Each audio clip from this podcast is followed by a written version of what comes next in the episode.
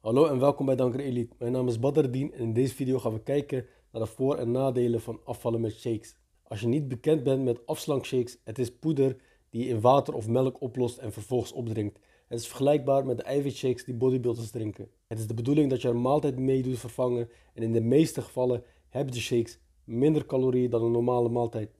Ik zal 5 voordelen en 5 nadelen met je doornemen. Laten we beginnen met de voordelen. Nou, de eerste, afvallen met shakes werkt. En het werkt omdat veel mensen succesvol mee zijn afgevallen. Maar dat geldt net zo hard voor mensen die gewoon gezond eten.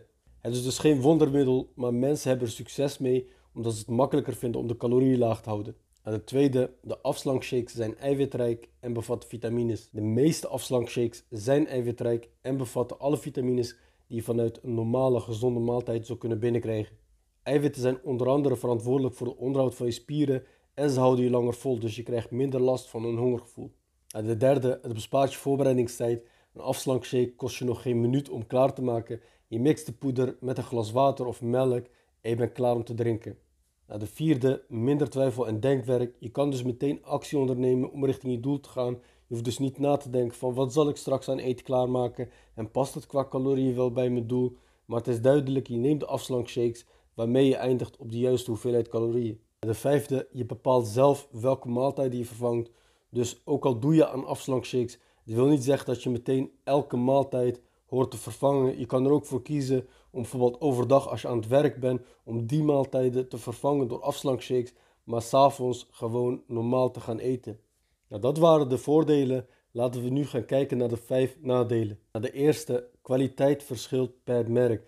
Veel mensen hebben niet genoeg waarde voor hun geld gekregen omdat ze ervan uitgingen dat de afslankshakes allemaal gelijkwaardig aan elkaar zijn. Maar bij dit product verschilt de kwaliteit tussen merken enorm. Zo zijn er ook afslankshakes die veel suiker bevatten en afslankshakes die helemaal geen gezonde vetten bevatten, terwijl die ook belangrijk zijn, terwijl je die normaal gesproken uit maaltijden haalt. Maar suiker is veel lager in calorieën als vet, dus daar maken ze wel gebruik van.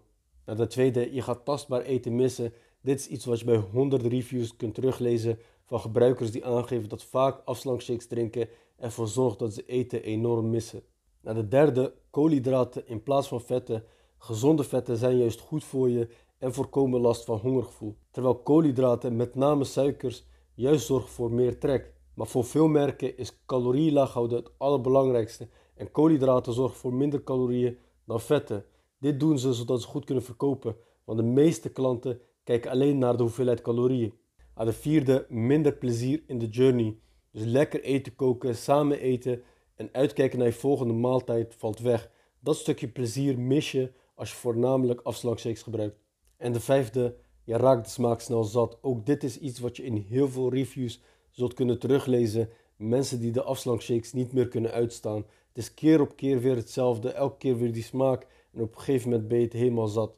Als conclusie komt het erop neer dat je flink kunt afvallen met shakes, maar minimaal net zo goed met gezond eten. Hetgeen wat ze gemeenschappelijk hebben en waarom ze zo effectief zijn, is omdat ze laag in calorieën zijn. Om flink af te vallen helpt hetgeen waarmee je de calorieën makkelijk kunt verlagen zonder last te hebben van hongergevoel. Nou, dit waren de voor- en nadelen en dit was het dus ook voor deze video.